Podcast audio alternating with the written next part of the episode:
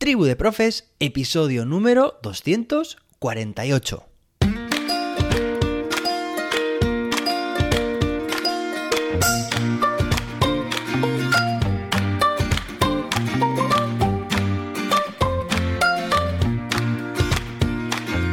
Hoy es miércoles día 28 de diciembre de 2022. Hoy, curiosamente, se celebra, atención, el Día Internacional de los Días Mundiales. Un poco curioso, ¿no? Bueno, hoy seguimos con la edición navideña y te traigo de nuevo una herramienta que espero que te pueda servir, en este caso para tus clases. Pero antes de nada, ya sabes, recomienda este podcast a más docentes y valóralo con 5 estrellas para que pueda llegar muy lejos. Venga, y ahora sí, vamos al tema que nos ocupa, que es esta recomendación.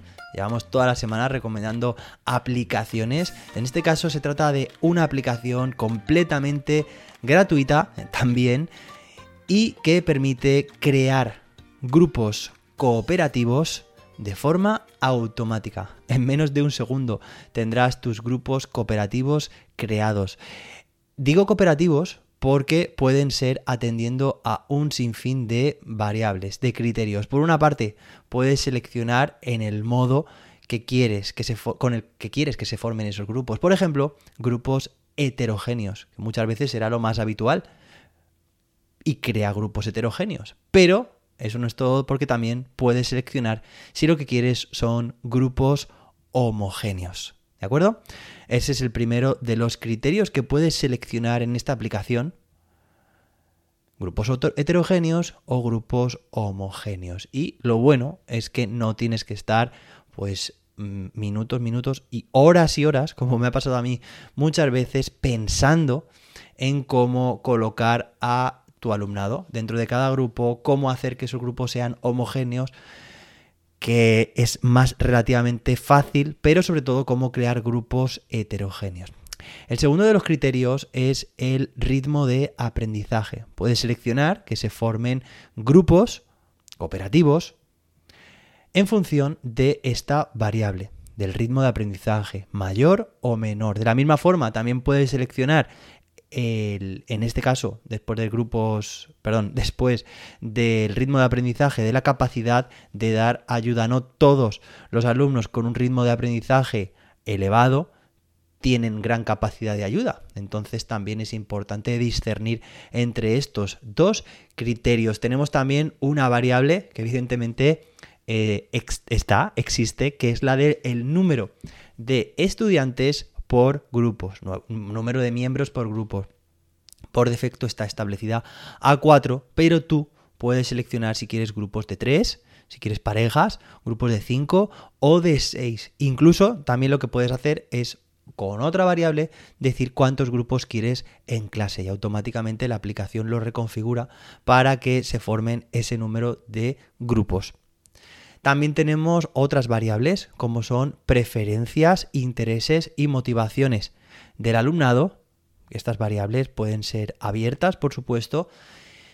Y también tenemos otras variables como pueden ser el origen étnico o el género, ¿vale? Masculino, femenino o pues lo que queramos en realidad, ¿vale? Se pueden predefinir estos estas variables. Entonces, Además también permite la opción de que tú fijes ciertos alumnos, es decir, tú imagínate que tienes eh, un plano de la clase y lo que estás haciendo es ver las mesas donde están situadas, ves alrededor de la clase a tu alumnado y puedes ir colocando a quien quieras. Es decir, imagínate que todo el alumnado está alrededor, no tienes a nadie todavía fijado, pero tú dices, yo quiero que precisamente esta alumna vaya en este grupo. También es importante espacialmente, ¿no? Colocar al alumnado. O yo quiero que este, que tiene alguna dificultad de visión, se coloque aquí porque está cerca, por ejemplo, de la tele, ¿vale? O del proyector. Y quiero también que este esté junto con este otro, porque considero que, en base a mi experiencia, a mi, bueno, pues a, mi criterio, que deberían o me gustaría que trabajaran juntos. Es decir, que una, la forma de crear o de formar los grupos puede ser eh, entre manual y automática. Tú decides manualmente dónde va ciertos estudiantes y luego automáticamente dice, venga, pues ahora generar grupos con estos criterios, por ejemplo, grupos heterogéneos eh, y con estas otras características, ¿vale? Y automáticamente se rellena y ves cómo los iconos de los alumnos se van desplazando por la pantalla, ¿vale? Pero de forma muy rápida, se van recolocando. De hecho, además, también cuando se forman los grupos, tienes la opción de decir, bueno, este grupo no me gusta, pues quiero otro, ¿vale? Con esos alumnos que tú habías fijado. O, por ejemplo, puedes decir también, venga, entro en el modo de edición una vez que se han formado los grupos y digo, venga, me gusta, y vas marcando este, este, este, este, este y esta, ¿vale? y decir, venga, pues estos los fijo ahora en esta iteración y lo que voy a hacer en la siguiente iteración, o sea, lo que voy a hacer ahora es relléname, estos los he fijado, esto no quiero que los cambies, pero ahora el resto sí. Entonces, cámbialos en base a esos criterios, de nuevo, que tienes seleccionado, ¿vale? Porque claro, posibilidades hay muchísimas. Se trata de, bueno, que, que la combinación que te proporciona a ti también te encaje. Que matemáticamente será la combinación más óptima. Pero aún así, luego tú también con tu criterio podrás hacer estos cambios. Bueno, y hay un sinfín de grupos cooperativos de combinaciones distintas que puedes crear. Son, no iba a decir cientos de miles, no, son millones y millones y millones de combinaciones. Así que seguro quedas con la que, la que te interesa y como te digo, en cuestión de segundos. Bueno, y ahora sí, viene lo más importante. ¿Y cómo descargar esta aplicación? ¿Me interesa? Sí, me interesa. Pues ¿cómo lo vamos a hacer? Eh, está disponible tanto para Android y para iPhone. Hay un, simplemente un pequeño detalle. No sé si te importará o no, si será relevante para ti, pero te lo voy a comentar ya. Y es que hoy precisamente, pues es el Día de los Santos Inocentes. Y esta aplicación Estarás pensando ahora mismo lo que te voy a decir. Y es cierto, no existe. ¿Y para qué nos has dado tanto lujo de detalles, José David? Esto no nos lo puedes hacer, esta inocentada, esta broma. Bueno, pues te explico que es una aplicación que casi, casi llegó a existir. Alguna vez os he hablado de mi amigo Víctor, con quien precisamente estuve ayer recordando este tipo de proyectos que hacíamos, proyectos más o menos locos, pero llegamos, él y yo tenemos un perfil de programador y llegamos a implementarlo. No sé si fue, pues año 2014, 2015, yo tengo por ahí una carpeta de 2016 con el, en la que ya tengo recogidos todos estos apuntes a posteriori. Eh, con capturas de pantalla y todo lo que te he contado en realidad no es mentira. Es, cierto que eh, estuvimos creándolo, que nos llevó muchísimo tiempo y que es relativamente viable matemáticamente crear grupos heterogéneos cuando tienes una serie de variables ya registradas. De hecho, la aplicación buscaba la homogeneidad dentro de la heterogeneidad.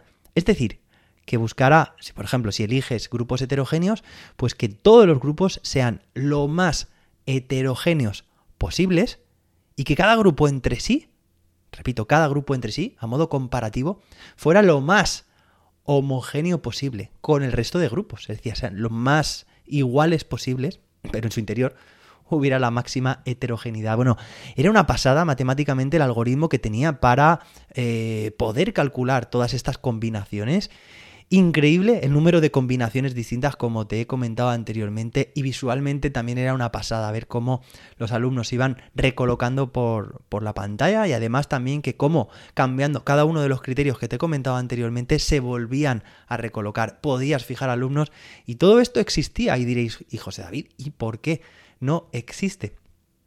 Bueno, pues básicamente por falta de financiación.